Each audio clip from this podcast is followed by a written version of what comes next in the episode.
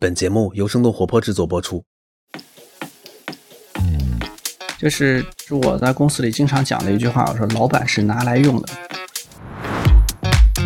樊登读书旨在用音视频的方式，帮助那些没时间读书、不知道读哪些书、读书低效的朋友们吸收书籍的精华。刚才说话的这位就是樊登读书的 CEO 吴江。为什么他说老板是拿来用的？这是本期节目想回答的问题。我记得我自己刚进入职场的时候，就特别不好意思找老板，总觉得他很忙，怕打扰到他。但吴江却说，老板的工资比你高，老板就活该加班，就活该受你打扰，就活该给你提供这些信息。这就是把老板拿来用的时候，你心里该想的这些事情。他也跟我们分享了老板是怎么思考的，比如当老板不断的跟你提建议时，老板其实是觉得可能员工在什么地方漏掉了，这要解决的是老板放心的问题。当你觉得老板的建议不靠谱，你需要知道，老板想要的东西并不是自己的意见被执行，老板想要的东西是最后这项业务拿到相应的结果。当你想给到老板一个完美的作品，他却觉得希望大家不要憋大招。作为老板，我其实不怕这样的打扰，我更害怕过后给我一个惊喜甚至惊吓。作为一款读书 APP 的 CEO，他还把本期节目变成了一场读书分享会。我们讲过一本书，叫做《责任病毒》。举一本书吧，叫《顺便》。讲过一本书，书名就叫《混乱》，就叫做《高效休息法》。也讲了一本书，叫《OKR 工作法》。老板到底要怎么用？上下级之间应该追求什么样的关系？如何用读书代替培训，帮助员工更好的发展？不管你是老板还是员工，相信你都会在本期节目中有所收获。欢迎收听字节跳动飞书旗下的《组织进化论》，我是主持人 Zara。这是一档专注于职场话题和企业管理的播客节目。我们邀请有干货、有故事的嘉宾来分享对于未来工作和管理方式的洞察。希望思维的碰撞可以激发出新的思考，让我们的工作更高效、更愉悦。今天我们非常荣幸邀请到了樊登读书的 CEO 吴江，要不吴江先跟大家介绍一下你自己的职业经历吧。啊，大家好，我是吴江。我在加入樊登读书之前呢，确实工作过几家公司。刚刚大学毕业的时候去了宝洁，在宝洁待了几年的时间之后，去了一家民营的企业叫龙湖地产。从龙湖地产呢，又去了一家北欧风格的企业叫宜家家居，然后加入了一家管理咨询公司叫 AT Kearney。现在呢，我是在樊登读书担任 CEO。哦，对，中间还漏了一家公司，是在 AT Kearney 之后加入了 BCG。呃，从 BCG 来的樊登读书。所以你加入樊登读书的时候。这个公司已经成立一段时间了，是吧？对我加入的时候，樊登读书刚满五年，那个时候公司已经有两百多员工，呃，是一家已经度过了初创期的企业。那我呢，加入的时候其实也不是公司的 CEO，我最开始的时候是机缘巧合，呃，加入樊登读书是做一个内部创新孵化项目，就是做樊登读书的电商，呃，电商业务在当时非常小。它只是一个小的积分商城，那么是我在的时候把它做到了大概四千万的规模，有百分之七十多都是在卖书，啊，就是我们曾经给用户推荐过的这些书籍，大家千万不要以为有人听了音频之后就不买书了，恰恰相反，就是上过我们 APP 的这些书之后，用户听过觉得不过瘾，他想要买来一本去读，那在我们 APP 里就自然而然诞生了这个电商的项目。我是在当电商的 CEO 大概一年之后才担任樊登读书 CEO 的。嗯，你当时为什么愿意加入这家公司？嗯，跟我的专业有关。我本科学通信，研究生学计算机，毕业进了保洁，大家就知道是外企职业经理人的职业路线，就一天本专业都没干过。但是在脑子里呢，还是一个 IT 技术男的这种风格。所以跟樊登老师有一天晚上聊天。聊到说有做电商这样的想法的，没人很久之前就认识啊，对我们是大学就认识的，所以聊天聊到有樊登读书要做电商这个想法，突然就点燃我了。就第一呢，我觉得哇，互联网哎，我之前学过的知识可以有一点点用武之地了。第二呢，是我非常认可做这件事情，就是中国人一年读书读的非常少，呃，一个很重要的原因是觉得自己没有时间，呃，还有就是经常会。打开一本书，读了一个礼拜，可能才读完前面讲的什么，到后面就已经不记得了。我觉得这是一个特别有意义的事情。那么，用音视频的方法把书籍推荐给大家，在。感兴趣的人可以买一本书去读，我觉得这个链条也很顺，所以就来尝试一下。嗯，我记得樊登读书愿景是让三亿国民养成阅读习惯。嗯，对，是的，我们那句话准确的表述是帮助三亿国人养成阅读习惯，这还是一个很有意义的事情。是的，坦率的说，我一个九八五研究生毕业的人，其实毕业之后真的读书就很少了。呃，现在每这个阅读量基本上是靠我们自己的 A P P 撑起来的，以及说哪本书觉得特别好，我们现在就会去有电子书这样的新的形式，或者说再买纸质书来读。我听过你说一句特别特别赞同的话，就是经历是用来丰富选择的，不是用来限制选择的。能解释一下这句话背后的思考吗？对这个事情呢，其实有非常多年轻同事或者朋友们问我啊，说我之前是做，比如说做运营的，或者我是做产品的，我下一份工作或者下一个岗位，我特别想做这件事情。那其实我自己感觉不一定，在很多知名的大企业里头。呃，如果一个年轻员工要晋升到一定的级别或者一定的岗位的时候，恰恰是需要他在很多不同的岗位有轮岗的经验。嗯，为什么呢？是因为每当升一个级别的时候，你需要管的事情就不一样了，你需要的视角也不一样了。如果只有某一个领域这个单项的知识的话，可能是不够的。呃，那这是从需求的角度来说，就是员工有自己的需求，企业有企业的需求，企业是需要员工有更广的视角的。之前企业里头更多讲的是 T 型人才。大家可能都有印象，就是自己有一项是非常专，但是呢，要有一个很广的阅历。那从员工自己的角度来讲，这个是我比较喜欢给大家讲的角度。大家不觉得现在的生活节奏变得很快，大家的兴趣也非常广泛，能够接触到的诱惑也很多，老干一件工作不会觉得很闷吗？对，我会。我觉得我做一件事情一年以上，我就会想做点新的。一种好处是。比如说做了一个很新的行业，每天都在挑战新的事情，那这是我特别喜欢的，因为一直在做新的事儿，没关系。但还有一种呢，假如你进了一个已经比较成熟的企业或者部门，你在做一件比较成熟的事情，大家老是会说不想当工具人，不想当螺丝钉，对吧？那这种时候，其实你过去的经历就不应该成为一个。限制不应该说，我以后因为做了这个岗位，我就必须继续去从事它，而是说带着你的这个经验去做别的事情。我们公司有很多这样的年轻人，他可能以前是在别的公司、别的行业、别的专业来了这儿之后做一些不同的事情，但是可以把他的经验发挥到极致，可能比继续去沿着原来的道路要走是更开心的一件事儿啊。对。包括我们看到很多领域做特别成功的人，他最后成功的那件事儿，跟他整个职业前面做的事儿都是没有任何关系。对，限制是一个人为想出来的东西。呃，你要是觉得我因为做了某个专业，我就使劲在这地方找，实际上是自己给自己的限制。从招人的角度来说，从老板的角度来说，我在看简历的时候，我可能会稍微关注一下他有没有这方面的经验，但这个不是绝对的。经验都是不能直接复制的。嗯，比如说我以前在保洁工作，市面上有相当多的人觉得保洁是职业经理人黄埔军校啦，巴拉巴拉啦。但是保洁毕业生们自己流传一种说法是，基本上保洁出来的人跳槽后的第一份工作都会做得很痛苦，就是因为。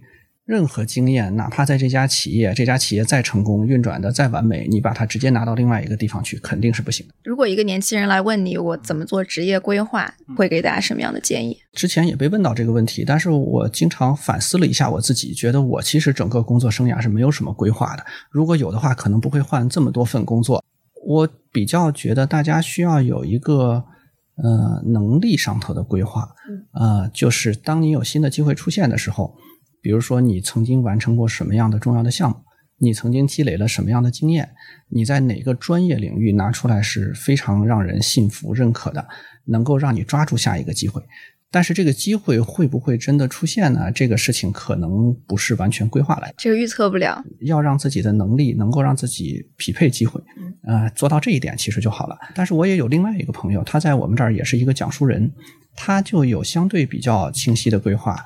呃，但每一次其实都是在换工作之前，可能半年到一年才去做这个规划。那个时候他更了解自己，更清楚说自己的哪些履历上的点拿出来可以打动人，也更清楚说在人生的这个阶段，我更希望去找一个什么样的公司。呃，所以他是从宝洁到了 AT Kearney，到了麦肯锡，到了 KKR，现在在我们这儿讲书，依然是 KKR 的一一名高管。呃，这是非常清晰的一件事情。但反过来，假如有一个人在大学刚毕业，就说我要做一个职业规划，十年我要做成什么样，这个我自己感觉比较比较拍脑袋。我觉得这个有一点限制自己了，就十年之后这个世界什么样都不一定了，可能会有一些非常你现在都不知道的行业出现，新的职能。我自己可能比较绝对一点，我觉得就是不应该做任何规划，随缘。对，随缘。但是你要确保碰到机会来的时候，你得有能力抓住它，然后能配得上这个机会。就像你说的，就是能力上做一些规划。就年轻人在职场这个刚开始的时候啊，容易把呃发展的难度想的有点大。但其实只要能力到位了，就会发现市场上的机会真的非常多。就我也是一个在招人的 CEO，就会发现想要招到优秀的人才，其实竞争是极其激烈的。只要自己有实力，不用担心没有机会。而且那个时候可以选择的机会也很多。像我自己就是换了好几个行业。从来没有人说，因为你曾经是快消品行业的，所以不能来到这边来做。然后你在公司内部有一个你自己的使用手册嘛？然后我也看过这个手册，我觉得还蛮好的。就是里面大概会写，呃，你自己是谁，你这个经历是什么样的，然后为什么来到樊登，然后你对职场工作原则的一些思考，还有怎么跟你沟通配合最高效，你心目中的领导力、推荐的书等等，能给大家介绍一下当时为什么写这个个人使用说明书吗？啊，这是一个很有意思的事情啊！就是当我来樊登读书的时候，樊登读书已经有两百名员工了。那怎么样能够快速让大家了解我啊？这是一个挺大的命题的。而且呢，我是七零后，我们的很多员工是九零后，其实大家差别很大，可以说有代沟吧。嗯，那我就想到了这个方式，就写一个比较轻松一点的文档。呃，把自己认可的价值观、自己过往是什么样的人、自己希望别人怎么跟我打交道都写进去。因为我自己回忆，我当年在做小朋友的时候，其实这些事情是怎么来的呢？这些事情是我自己观察。哦，我的这个上司他喜欢晚上回邮件，啊，他喜欢打电话的时候可能先说三件事。经过很长时间的摸索，是的，这个是自己观察然后总结出来的。其实，如果我们作为上司，能够体谅到下属在这方面会有需求，那我们直接把它做好。呃，让下属能够聚精会神的去做自己更创新的工作，而不要去为这些事情去烦恼的话，我觉得这是更好的一件事儿。这个反映出你底层的一个观点，你觉得老板是应该被利用的？这这个是我在公司里经常讲的一句话，我说老板是拿来用的。比如说我今天来这里录制，就是我们的同事，呃，说我们跟飞书有一个合作，一定需要我来参加一下，包括这件衣服都是他们帮我选的，要带一个樊登读书的 logo，呃。但是我当工具人，我当的挺开心的。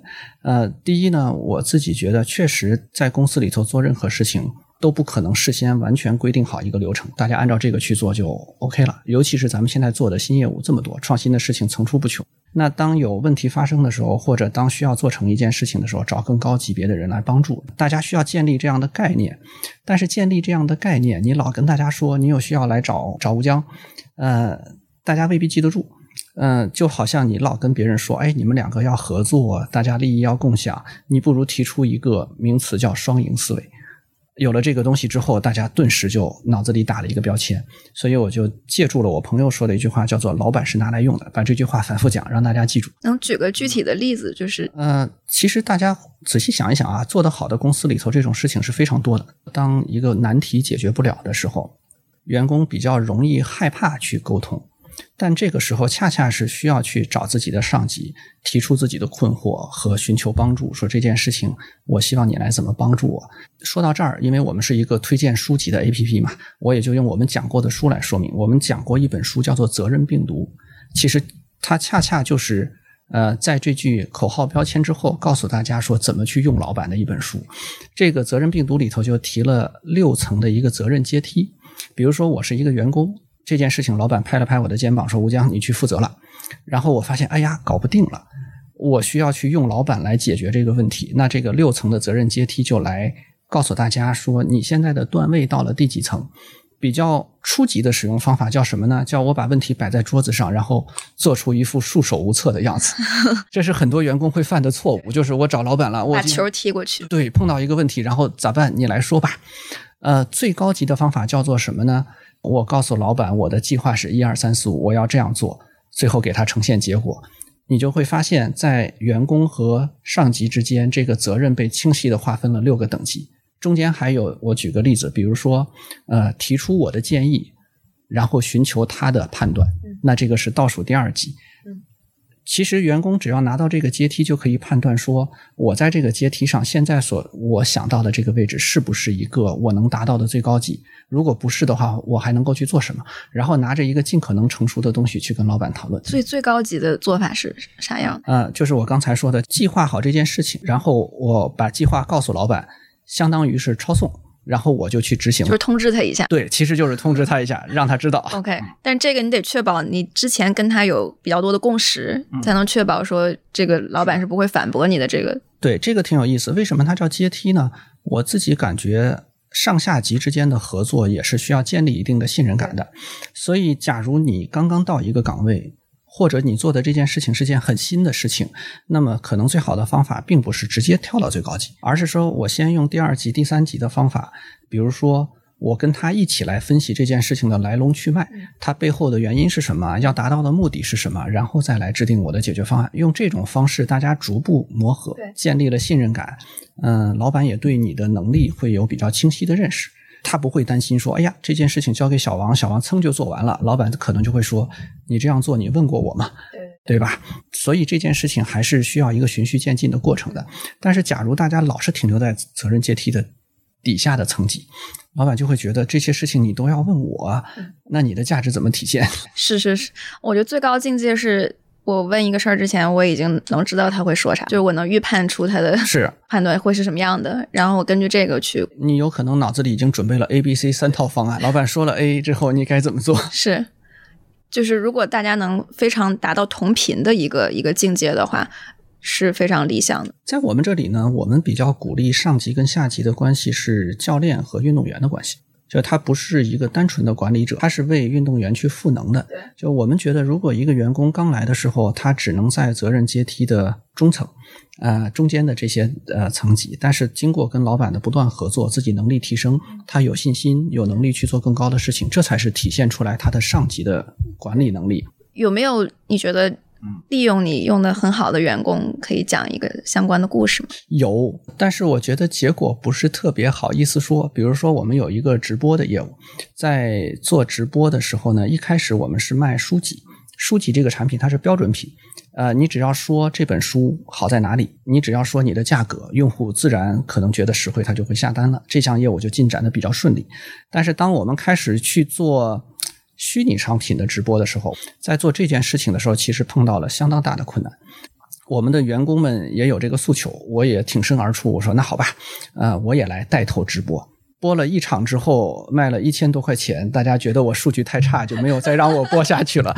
呃，但是我这个身先士卒带头的作用还是有用的。后来我们有几个 VP，呃，包括我们公司的好几个主要业务的负责人，现在都成了这个单靠直播。不用领工资就可以年薪百万的主播 啊，也把这几项业务在抖音的这个直播销售带了起来。所以你会发现，老板有的时候需要撸起袖子去干的，并不见得是实际的事情，可能是表明态度，给大家指引方向，给大家鼓劲儿。呃，我还看过你写的一句话，就是职场里的沟通，沟通的难度系数是一个会议的沟通难度系数，就是参与人数的二次方乘以高管人数的三次方。对，为什么是这样的一个公式？啊，这个公式其实是我从咨询行业抄来的。以前在咨询的时候，大家说一个项目的难度是里头合伙人数量的平方数，参与这个项目的合伙人越多，这个项目其实越困难。在现在工作中，其实确实是这样。每一个人其实都会有不同的经历，他会有不同的意见。虽然这个意见大家基于的是相同的事实。呃，那这种情况下，你让具体做事情的同事们，尤其是假如参与进来的是高管，几个人意见不一致，那底下的一个小朋友，你再跟他说这件事你是 owner，呃，你是负责人，他不被影响是不可能的。所以我们也非常在意说真正对员工授权，呃，但我发现授权的最大难度不在于说我们给不给。而在于员工敢不敢。这个跟前头说的要把老板拿来用又有关系了。员工有的时候会觉得我多拉几个这个 senior 一点的人进来，他们出主意可以给我帮忙。那这个其实是需要判断的。呃，我们在公司里头强调球队文化，教练员要有意识，比如说管理层要有意识。当这场比赛开始之后，你是不能指挥着场上的球员，你跑到什么位置，这个球谁来接，他只能是在平常不断的做训练，呃，反馈。然后等到球赛开始了，就把这场球真的交给球员去踢。那么对于球员来说也是一样的，就上了场之后自己就是主人了，就不能老是去看教练在往哪儿指。所以我们会希望说，大家把会议分成两种，一种叫做脑报讨论会，你可以邀请尽可能多的人来这里的，都只是发表意见，发表的意见都仅供参考。包括樊登老师经常开完会说。我只是说一说，你们自己来判断。但是如果我说的事儿你们都坚定的去做，我就不敢说了。这是他的观点啊。那么对于员工员工来说，要意识到这些都是别人给你的建议，大家是在帮忙。还有一类呢是需要决策的会，那这件事情责任就必须非常清晰，就不要出现好几个高管一起一个人拍板。是的，会前确认好谁拍板。就是其实作为员工最怕就是，比如说一个会上有个大老板，有个二老板，然后他俩意见不一致，然后我听谁的？就呃，这种事情在我们这儿还挺经常的。呃，我们其实也需要把自己的会议区分的更清楚一点。就讨论的时候，这非常正常。啊，有很多人出主意，三个臭皮匠顶个诸葛亮，对吧？但是最后到底谁是这一次真正负责的人？他必须要有自己的主见。他必须要能够拿主意，而且一旦做了决定，那大家就会去坚定的执行了。给这种情况下，员工有什么建议吗？还是回忆到责任阶梯吧。员工确实不太容易忽视老板的意见，老板的意见只是意见，老板想要的东西并不是自己的意见被执行，老板想要的东西是最后这项业务拿到相应的结果，对吧？所以员工还是可以建议说，那既然这件事情我负责，我认为最好的做事的方式是什么？一二三四五。但这件事情确实是需要公司有机制去支持的，呃，员工确实不太容易顶老板，不太容易忽视老板的意见。那能分享一下你自己之前做员工的时候是怎么用好你的老板的吗？这个其实还是有蛮多这个经验的。回忆一下，我当时在做咨询的时候啊，我是一个咨询顾问，我的合伙人其实是 base 在美国的。那怎么能够用好它，其实非常关键，因为咨询去卖项目的时候有。合伙人的出面和没有还是有很大的区别，那我自己就得做比较周密的规划。比如说他要来中国一趟，那我会把我相应的客户可能呃尽量时间约在一起，利用他一次 trip，呃北京、深圳、上海可能都跑一遍，这样的效果就会比较好，对他来说也不是特别大的负担。就在用它的时候，肯定会站在他的角度去想，怎么样能够尽可能去让这个效率更高，投入的程度更少。那这是让他做更多的事情这个方面。呃，我也会刻意的让他少做一些事。我觉得在用好老板的时候，有一件事情是特别需要注意的，就像这个责任阶梯，你不能把自己明明可以做的事情交给他去做，甚至自己每一次要有意识的往这个阶梯上面移一到两级去做。比如说，我经常跟客户的重要会议，嗯，我都是把所有的文件写好，然后呢跟他沟通一遍，告诉他你在会上可能需要扮演什么样的角色，需要说什么东西。稿给他写出来。呃，他表达非常好，不需要写稿，这是我能够轻松一点的地方。但是这个是希望做到什么呢？希望做到他在这里头尽量少去，呃，没有跟团队沟通，可能就发表了一些。呃，没有深思熟虑的意见，这个其实表面看起来啊，我为了帮他准备这些东西是会付出一些时间的，但实际上从整个项目来看是呃节约大家的时间的，他自己也觉得非常的开心，嗯，所以我自己是非常 enjoy 这种老板其实若即若离，并不是整天跟我在一起。呃，我并不需要有一个人站在我背后随时帮我解决问题，但是当需要的时候呢，可以找到一个跟他沟通，能够让他发挥作用的方法。对，我觉得特别好。其实要降低老板帮助你的门槛，把能能给他做的都给他做了。没错，因为老板本人他的对他来说，他的主要工作已经不是去解决这些具体的问题了，他应该去做其他更重要的事情。那这些问题也就不应该占据他太多的时间和精力。那有没有那种呃？你被利用的时候，觉得让你不是特别舒服的例子，大的倒没有，但确实有些同学在做事情的时候，小节方面会不太注意。比如说，我们有一个机制，所有的员工入职了以后，呃，会有一个入职的 checklist，他需要找哪些人去聊，呃，需要参加什么样的培训，需要读我们 APP 里哪些书，这些都是有规定的。其中有一项需要找什么人去聊，我就曾经碰到过新员工，他也一脸懵逼。我也一脸懵逼，他过来拿着一张纸说：“我需要跟你聊，需要你签字。”呃，这个就是他的上司没有深思熟虑怎么用好我，呃，既没有交代说这个人为什么重要，也没有去思考说他到底是不是需要跟我聊。他可能是从别人的 Excel 复制了一份过来，发现哎这儿有楚言的名字，就继续这样做了。他之前也没有关于你的信息和上下文。对，是的，也没有给这个员工介绍清楚说这样做的目的是什么，那这个 checklist 就失去意义了。我其实最近在尝试一个新的，就是帮助新员工融入的方法。嗯，我在那个 checklist 基础上，我把它做成了一个表格，就是它有三列，第一列是就是建议你去聊的人，第二列是这个人是干嘛的，跟我没有什么合作关系，第三列是建议你跟他聊啥。嗯，这个挺好的，这样给他们更多对对对 上下文。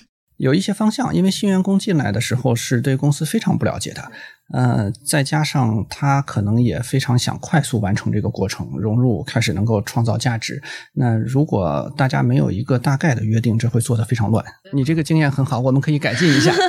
就是我觉得，因为上级的上下文其实是比新同事多很多，然后我们不能指望他能自己找到这些信息，他可能要走很多弯路，所以我觉得还不如就是直接。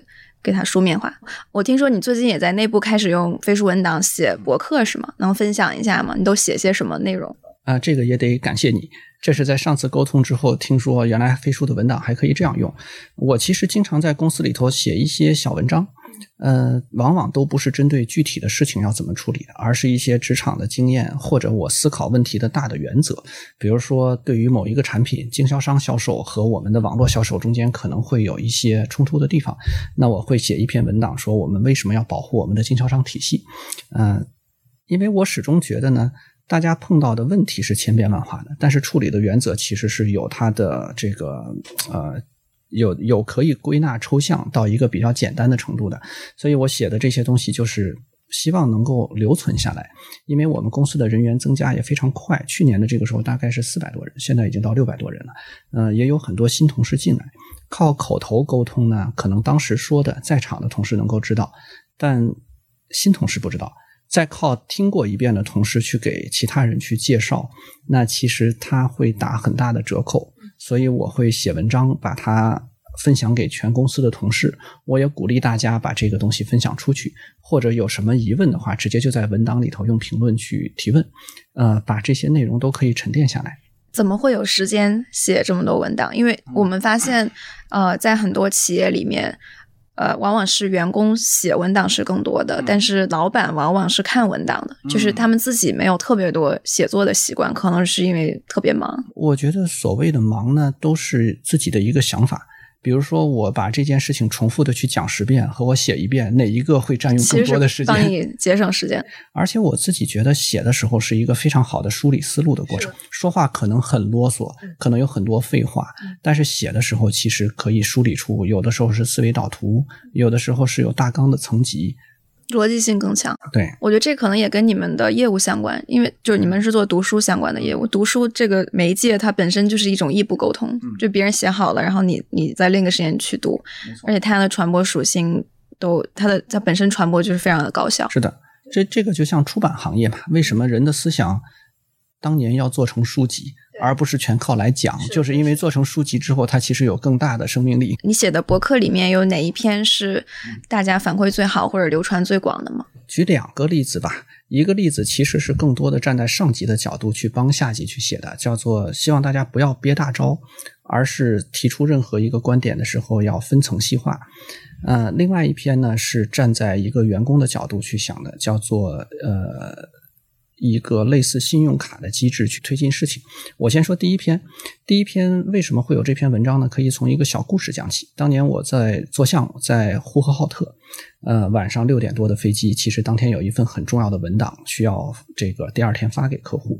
那我就告诉项目上的这个顾问，呃，你在我上飞机之前把文档发出来，这样我在飞机上还可以再 review 一遍，有修改的地方可以告诉你。但是那位同学呢就。非常完美主义。呃，我在去机场之前就告诉他，让他准备。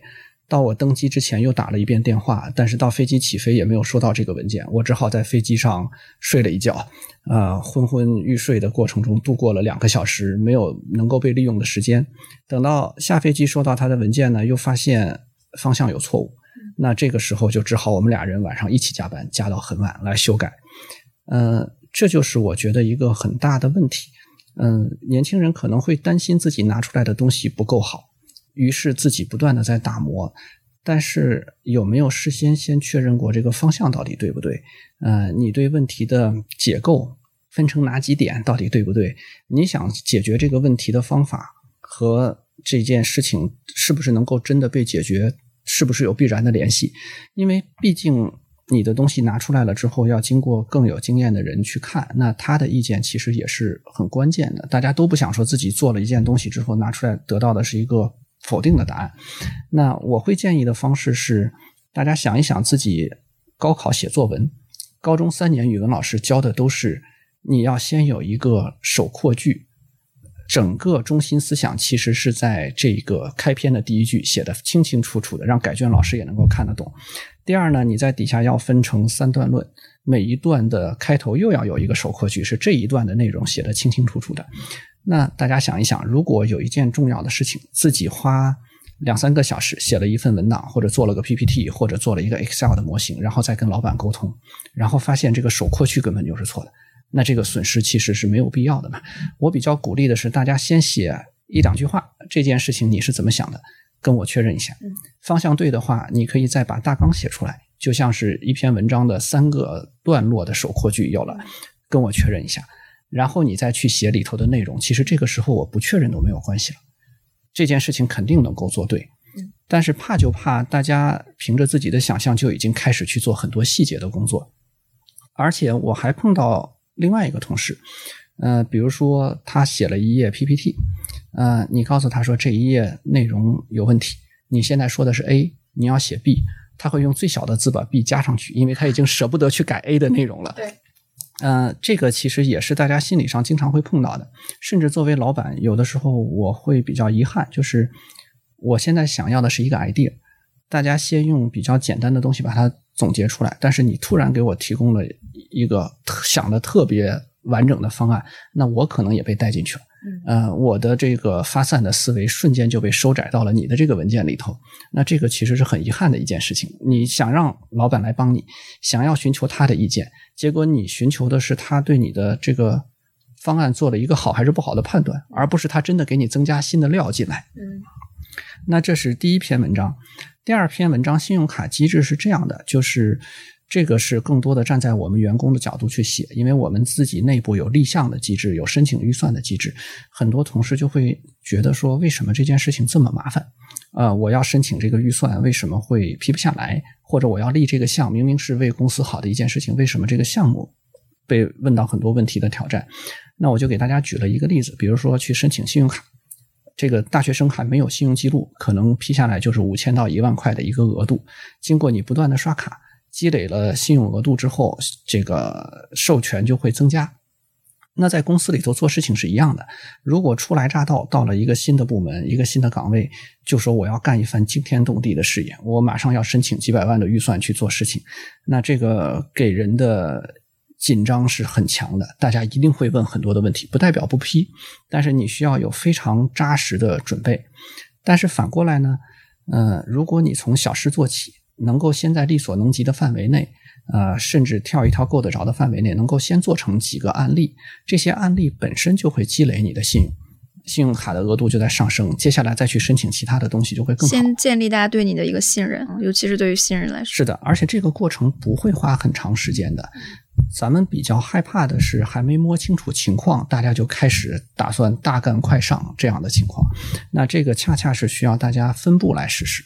这两篇文章其实结合到一起，你会发现做事情和呃写东西思路也是一样的。我觉得第一个那个就不要憋大招那个，我还是挺有同感的。就是我觉得很多时候就是先做出一个 MVP，然后确认一下方向对不对，这样能减少很多就是浪费的那个时间和精力。但我觉得有的时候大家也是怕打扰到老板，会觉得这样是不是沟通太多了呀？或者是有可能。但是作为老板，我其实不怕这样的打扰，我更害怕过后给我一个惊喜，甚至惊吓。呃，有的时候看到大家辛辛苦苦做出来的东西，也挺为难。你说这事儿可能在我心里只有三十分，还得照顾大家的情绪，说啊已经六十分了，你可能再稍微努力一下到八十分。呃，其实没有必要。网飞不是有一句话嘛，大家都要做成年人，对吧？呃，老板的工资比你高，老板就活该加班。就活该受你打扰，就活该给你提供这些信息，这就是把老板拿来用的时候，你心里该想的这些事情。嗯，甚至我经常说，老板的工资高，所以跟员工吃饭，老板买单也是应该的事情，不见得公司报销啊。有了这样的想法之后，就不要有这么多的顾虑。对，比起打扰，更可怕的是缺乏沟通。是的，然后发现没有达成共识。其实很多同事没有沟通，他并不认为缺乏沟通。在他的角度，他觉得他在做一件已经够了的事情。嗯，呃，但事实上，大家对沟通的需求远比自己以为的要强烈的多。这个强烈不仅仅是这个员工需要去找老板去问，其实老板坐在办公室里头，呃，每天这么多钱花出去，每天大家在做这么多事情，自己也。挺没有能够掌控的感觉的。想象一下啊，大家其实非常需要说这件事情做的怎么样了？你是想怎么做的？你哪怕就来说一句说，哎，今天一切正常，没关系，这都是一种沟通的方式。大家好，我是主持人 Zara，我在组织进化论的听友群等你哦。添加小助手微信号飞书 OKR 的全拼就可以进群，欢迎来和我们深度交流，结识志同道合的朋友。本期的互动话题是：听完后你觉得你应该如何用好自己的老板？我们会在评论区选出三位听友，送出价值三百六十五元的樊登读书年卡。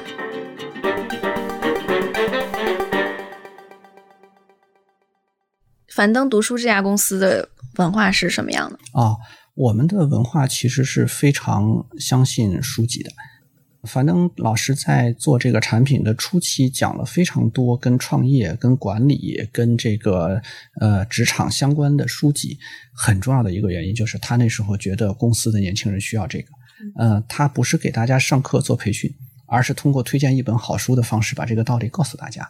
久而久之呢，大家养成了这样的习惯。就我们内部还是保持着有好书共读这样的习惯，甚至每个部门还会有定制的书单。比如说，这个部门是做渠道的，那么有哪些跟销售相关的书籍，有一个书单推荐给他；那个部门是做产品的，有哪些互联网增长方面的书籍推荐给他。用这种方式，其实我觉得是能够达到更好的效果的。从这里头举一本书吧，叫《顺便》，这是一本极其好的书。他给大家讲一个什么道理呢？呃，为什么很多时候大家推事情会觉得特别难，觉得这件事情推不下去，对方就是不愿意干？你想象一下，对方是两个角色，一个角色是大象，一个角色是骑象人。大象非常的沉重，往前走的时候让它改变方向是很难的一件事情。这个就是工作中大家看到的。你如果只跟那个特别理智的骑象人讲说你现在不要往左，你要往右，骑象人想把大象拉过来，这也是非常难的一件事情。那怎么样能够让大象拉过来呢？这就是这本书告诉大家的，里头有很多种方法，比如说呃降低解决问题的门槛。他举了一个例子，我在这儿分享一下啊，我觉得特别好的一个例子，说联合国有一个组织在越南从事扶贫的工作，想要提高当地小朋友的营养水平，呃，就派了一个人到越南去。这个人到了那儿之后，没有团队，没有经费，啊，到那儿一看，确实啊，小朋友们营养不好。那这个时候一般人怎么干呢？很多人就是写个报告，说这里要需要钱，需要人，这件事情就结束了。但是能不能改变事情？不行。这个就是骑象人意识到了。但他的做法是什么呢？他去把各个村里长得比较高大的小朋友找出来，然后去问他们说：“你们到底是有什么秘诀？”到这些小朋友家里去实地的走访，发现他们的妈妈在给他们做饭的时候，会去抓河里的小鱼小虾，提高蛋白质。呃，会去拿当地一种什么菜榨汁给他们拌在饭里头吃，然后把这种方法总结出来。去告诉其他的家庭说：“你们看到这几个孩子长得比较好，想要让你们的孩子的体质改善，就用这样的方法给他们吃饭，不用花钱，不用花太多的人，就可以解决掉问题。那这个就是让大象转过来了。所以我自己觉得，我们在做这些事情的时候，都是希望读书是影响到人心里的这头大象，而不是脑子里的那个骑象人，这样才能让事情真正推得下去。找到事情的本质。对，我记得你之前说过，就是公司一开始没有特别严格的一些管理的一些机制。嗯，对我们其实是非常相信员工，也非常给员工授权的。非常坦率的说啊，也会给我们带来一些困扰。在很多成熟的大公司，做事情有 SOP 或者有有些 IT 系统，大家做事情很简单。就你只要把这个表格填了，回答了问题，它后面自然而然就会发生一些结果。它的好处就是动脑的地方可能不多了，呃，容易混淆的地方也不多，做事情能够出结果。但是带来的缺陷是什么呢？可能创意也被抹杀了，甚至还有可能说，因为有一个流程在这儿，啊，明明这件事情可以有更好的方法，但是大家已经不走了，大家习惯性的去走流程。那我们呢？呃，反过来，我们其实很多事情虽然大家也在沟通，需要有流程，但是坦率的说，还没建立的非常好，这是一个方面。另外一个方面，我们也不希望把所有的事情都做成这么教条，呃，会给大家发挥的空间，但是。大家需要担待的是什么呢？需要担待的就是会有一定程度的混乱。比如说，今天这事儿该找谁呀？呃，这个流程往下走到谁审批了？为什么在这个地方卡着过不去？呃，是因为前面可能提供的信息不够，呃，但是没有一个清单说这个信息你一开始就要提供出来。嗯，所以你能接受一定程度上的混乱？我们何止是能接受？反正还讲过一本书，书名就叫《混乱》，是想要刻意的在公司里制造一些混乱。那个书里讲了一个例子。说有一个音乐家去参加音乐会，呃，但是组织方没有组织好，放的那架钢琴是一架特别旧、特别小的钢琴，屋子很大，他弹那个琴的声音都不能让别人听到，音也不准。嗯，但是他接受了这个混乱，还是去谈了。结果那张唱片成了销量最好的唱片之一，就属于绝对超水平发挥。就当你经常会被打乱的时候，你可能会做出很多呃自己之前按部就班的工作做不到的事情，能把人的潜力激发出来。对，所以那本书讲了之后，我们也是纠结了一下，才接受了这里头的观点。如果我是一个员工，然后。我跟老板有意见不一致的情况，或者我老板交代给我一件事情，但我不是特别认同，或者我觉得不靠谱，应该怎么处理？嗯，这个事儿可能员工觉得每天都在发生吧，经常觉得老板怎么有这样一个决定，有这样一个要求。重点并不是说，呃，谁要相信谁，重点是，假如真的有这样的事情发生了之后怎么办？大家不要去纠结到底是老板对还是员工对，对吗？嗯。毕竟大家站的位置不一样，掌握的信息也不一样啊，对这件事情要达到的效果的判断也不一样。所以，当员工收到一个要求，觉得老板给的特别不靠谱的时候，有的人怎么处理呢？有的人骂两句，然后这件事情还是去照做了；有的人呢，可能会去做，但是心里头其实非常的质疑，嗯，带来的效果肯定是不好的。咱们想一想，就老板真的需要去告诉员工这件事情该怎么做吗？或者需要去告诉员工说你的工作你需要去做什么事儿吗？我觉得这已经是属于老板在责任阶梯上做了自己不该做的事情。那老板为什么要做这事儿？老板其实是觉得可能员工在什么地方漏掉了，嗯，或者这件事情我担心你做不放心。对，是的。所以其实要解决的是老板放心的问题，而不是说老板这个要求靠谱不靠谱的问题。那这个时候怎么来解决呢？唯一的方法就是去沟通。那沟通的时候有什么方法呢？如果你们真的关系很好啊，你就去问他为什么要这样干啊，这是最简单的。但如果觉得呃没有这么高的信任，还需要给老板留下一个好的印象，那其实很重要的就是，那你有没有第三选择？老板想这样干，他想达到什么样的目的，想要拿到什么样的结果，其实是可以看得到的。那你有没有更好的办法？你可以去说服他说用我的方法来做，呃，也是像责任阶梯一样。自己再往上爬两级，给他提供一个新的选择，来替代掉他原来那个。我想回到那个使用说明书，稍微再说一下，就是，呃，我最早了解到这个，其实好像《纽约时报》。挺多年前写了一篇文章，就是讲这个概念，就是企业内的这种个人使用说明书。然后我在字节内部其实看到很多人都有写，不仅是管理者写，很多员工也会写，然后很多团队也会写。比如说有的管理者就会在里面写说我是谁，我是负责什么的，然后我下面哪些团队什么事儿该找谁。然后，因为飞书文档可以直接把人 add 进去，所以看的人就一键就找到那个人，就是发起聊天。包括比如他可能负责事情特别多，如果你想给某一个事情提一个反馈，你可以直接进入哪个群。然后可以把那个群就直接嵌到文档里。比起他们一遍一遍的重复回答，其实还不如就是先让大家看一下这个。你说这个特别好，这个我们公司要学习一下。而且这个回应了你前面的一个问题，就是管理者和领导者他不是两个人。它是每一个人身上两个不同的角色。嗯，呃，你刚才讲的，像把这些内容都书面化，能够艾特到人，这这个叫工具支持，但其实都是管理者该做的动作。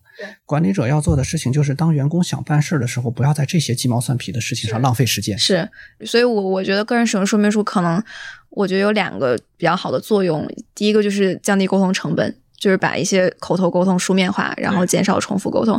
第二个就是它其实是一种很开放的、鼓励沟通的一个姿态，呃，让大家知道说你是可以来找我的，我是不想把这些事儿藏起来，我是比较透明的，然后你可以怎么找到我？这样你说的这种呢，就是一种轻柔的、比较有温度的管理方法。对对对，员工可能就比较好接受。是以前的那种说我就是定个制度，我发个文件告诉你们不许这样干，不许那样干，那个就是。老一代的管理方法，嗯所以管理本身，我觉得，尤其是年轻员工，千万不要把管理当成自己办事情的对立面。嗯，管理很多时候其实是帮助自己解决特别基础的问题的。对对对。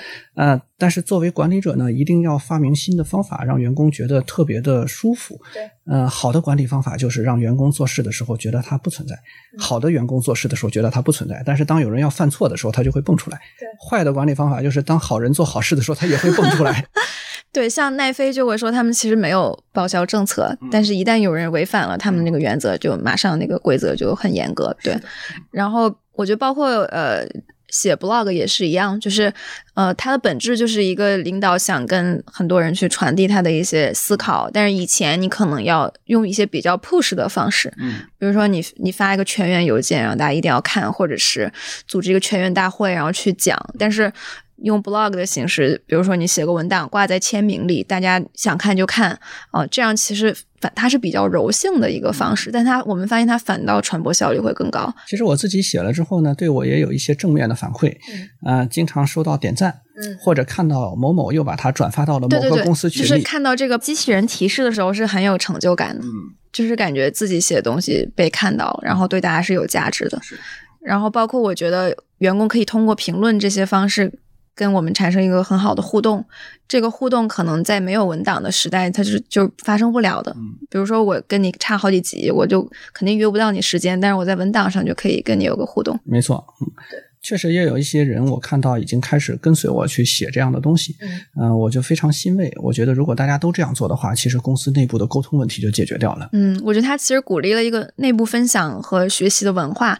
其实很多时候，很多 HR 部门说想组织很多培训啊，让大家去学各种东西，但你会发现，其实。呃，我们通过一个简单的 blog，其实就是让大家有了一个自发培训和自发学习的机制。这培训和学习有的时候大家也会有一定的抵触情绪，这个老板也非常清楚，是，但是又不得不做，对吧？这也是一种更好的方式。对对对，你们也在使用 OKR 是吗？呃，我们在五到八月份的时候制定了一项 OKR，其实是希望我们的业务有一个大幅度的增长的。在制定 OKR 的时候呢，我们就已经反复告诉大家，OKR 不是一个绩效指标，呃，达不成也没关系，但是希望大家能够想得更大一点，呃，能够去做一些更勇敢的尝试。但是发现效果不好，大家看到一个非常高的目标之后吓着了，呃，甚至有的人可能就直接躺平了。这个 OKR 就等于名存实亡，感觉到大家都很有压力，呃，也有人专门来找我吐槽。呃，所以后来我们就在这个 OKR 执行了一个月之后，我是在公司的运营会上大方的向同事们认错，我说看来定这个目标的目的并没有达到，那我们就把目标改了，呃，不再是一个数量化的指标，说要做到多少，而是改成说每一个部门能够去尝试两到三项创新的举措，这个创新的举措我们也不要求一定会出好的结果，那在我们出把这个改过之后。大家就行动起来了，去想了很多的办法，而且在复盘的时候，我们也确实发现有好几件事情，比如说大家出了一个读《论语》打卡反，这个在其他公司已经玩过很长时间的招数，但我们其实之前是没有做过的，呃，我们就取得了很好的效果，不但是报名的用户特别多，而且用户体验非常好，有用户会写很长的这个呃打卡的心得。当我们把这个 OKR 修改了之后呢，其实既是对之前吐槽的一个回应，也让我们真的纠正了一个错误。这个错误后来我在《哈佛商业评论》的一篇文章里找到理论依据了，就是当员工觉得这个目标太高太难的时候，大家其实倾向于做那些特别安全的事。大家会觉得那个目标我已经达不成了，所以不要在基础的事情上再去犯错。这个时候，大家的行为反倒会变得特别保守，特别不愿意创新。嗯，就是目标要激进，但是不能太激进。对，不管我们怎么说，OKR 跟绩效没有关系，大家其实还是会觉得没有达到是一个蛮失落，可能别人达到了，自己没达到会丢脸，有一些社会压力。对，是的，所以这个机制我觉得还是对我们帮助很大。呃，也鼓励我们的员工能够有更多的机会去说。然后，最近我个人很关心一个话题，就是作为职场人，我们怎么能更好的休息？因为我们做的很多是知识型、创造型的工作。如果要创新，你就要确保你在工作状态的时候，你自己是一个最好的状态。但是人不能永远都在运转。我们现在发现，很多人想休息都不知道怎么休息。哎，你说的这个确实是。就之前大家做的事情，可能体力活大家开玩笑搬砖的时候不做了，就是不做了，立刻就是休息的状态。嗯，但是现在不行了。比如说一个计划做到一半，嗯，你说我去休个假休息七天，其实脑子里想的都是这样的事情。曾经给大家介绍过一本书，就叫做《高效休息法》。它就是说休息并不是说停下来什么都不做，因为大脑是不会休息的，大脑是会不停的思想的。所以这个时候恰好是你应该去做另外一件事情。是一件让你自己的身心产生愉悦，让你的大脑能够把注意力转过来。比如你平常可能是一个写代码的工程师，但是假如你从小有一项爱好就是踢足球，那你周末就去踢足球，而不要躺在家里。呃，踢足球的时候能够让你的身体得到锻炼，你的大脑其实也没有再去关注自己写代码这件事情。嗯，这个事情我觉得是呃有脑科学基础的道理，大家可以去尝试。就是你脑袋不能是空的，它一定要有什么东西站着。是的，但只是那个站着的东西得是工作以外的另一个事儿。而且大脑的累呢，其实我自己感觉是一种呃心理性的累。嗯，比如说打游戏，大家可能都有过打游戏三天三夜。不觉得累的这样的经历，对吗？那那个时候为什么不觉得这个时间长是一个问题？但是工作，假如写了三天代码，觉得特别累，为什么呢？就是因为你对这件事情的评判不一样。打游戏、陪女朋友逛街、看电影这些事情，你会告诉自己这件事情是愉悦的。但是工作，哪怕是你喜欢的工作，但一旦被贴上工作的标签，你可能就会告诉自己说这事儿不够愉悦。这个心理暗示，对，这是一个很强的心理暗示，所以大家也不要给自己这样的暗示。你要问自己的是，这件事情是不是真的是自己喜欢干的？呃，与其说我每周工作了五天之后，我一定要去休息一下，不如让自己变成说每天干的工作是我特别喜欢干的。那我们也特别想在公司内创造这样的环境，所以才会有那么多自下而上的创新的项目，呃，给大家这样的自由度，允许大家转岗，大家都应该在公司里头去找自己喜欢干的事情。那我们聊一下工具吧，就是樊登读书一直在用飞书嘛？你觉得飞书给樊登读书这家公司带来了什么样的改变？给我们带来了非常大的改变。呃，飞书我觉得非常人性化。我们在使用飞书的时候，感觉沟通的效率提升了不少。呃，其中有一些，比如说文档，比如说 OKR，都对我们的工作有很大的促进。以前大家还是非常习惯于用微信沟通的。当我们用别的工具的时候，后来当我们公司切换到飞书之后，发现大家转换到飞书的速度相当的快。现在微信基本上就不太说话了。用飞书，我觉得给大家的自由度也很高。就你想要去把自己的信息发布到 OKR 里头，还是文档里头，你有很多种选择。啊，也有很多贴心的提示给大家正面反馈，又有人点赞了，又有人评论了。还有很重要的一点是，我觉得飞书的这个文档它跟用 Office 不一样。就 Office 的所有的文件内容和反馈，它是分开的。但是用飞书的文档，所有的文件内容和反馈是融合在一起。甚至我们有的时候，大家开了一个文档，写了一件事情，就发现大家在这个文档里聊起天来了，啊，聊得很欢乐。呃，其他的同事在打开文档的时候，也能知道说当初这件事情从头到尾每一个人发表了什么样的意见。我觉得文档是打破了沟通和创作的界限，是，就是沟通即创作，创作即沟通。呃，传统意义上，大家觉得写一个文件，你是在创作一个内容，但是这个创作的。举动本身是一种沟通，对，然后我们把这个做得更容易，比如说可以针对文档的具体的内容去评论啊、互动啊，而且它屏蔽掉了很多花里胡哨的功能。比如说字体、字号、呃颜色这种大家喜欢在写文件或者做 PPT 的时候特别操心的事情，在文档里就不需要了。嗯，也有的人会很想念就是 Word 的这些花里胡哨的东西。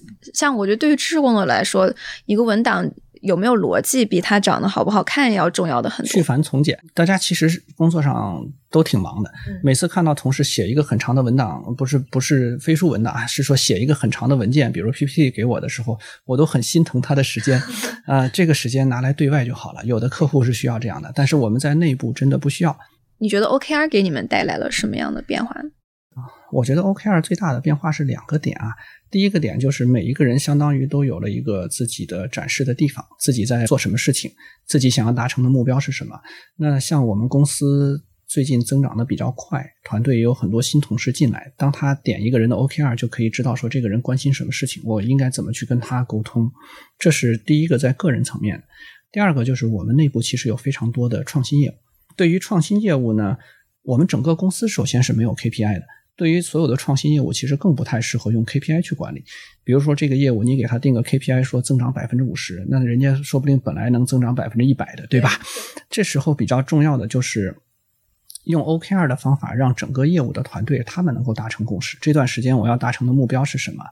呃，这个目标的达成与否是用哪几个 KR 可以去展现，而不是说。用 KPI 的方法定死一个目标在这里，还有就是 OKR 里头其实是非常强调的复盘，大家会去讨论。那这一点呢，我们其实是在逐步让大家养成习惯。之前大家还只是写的多，我是特别认同说 OKR 需要充分的沟通，非常的灵活，发现不一样，就像我们公司一样，该改就改。其实，在一六年还是一七年的时候，樊登就讲了一本书，叫 OKR 工作法。那个时候没有飞书这个工具，我们当时就很想用，呃，后来看到这个飞书的工具之后，就就非常愉快的采纳了。这里也提一个小建议啊，就是我们从那本书里学到的一点，也是我们特别想用的一个功能，叫做整个团队的士气值，就是大家在实现这个目标、推进 OKR 的过程中，到底是开心的还是沮丧的？比如说太难了，还是我很开心？这个也回到我们当年的这个咨询公司的经验。大家除了每个项目会有绩效评价之外，每周会做一次这个大家的 happiness 幸福程度的评价。嗯，而且这是一个先行指标，就公司看着这个问卷，能提前一个月发现这个项目会不会搞砸。如果大家的士气已经开始变糟了。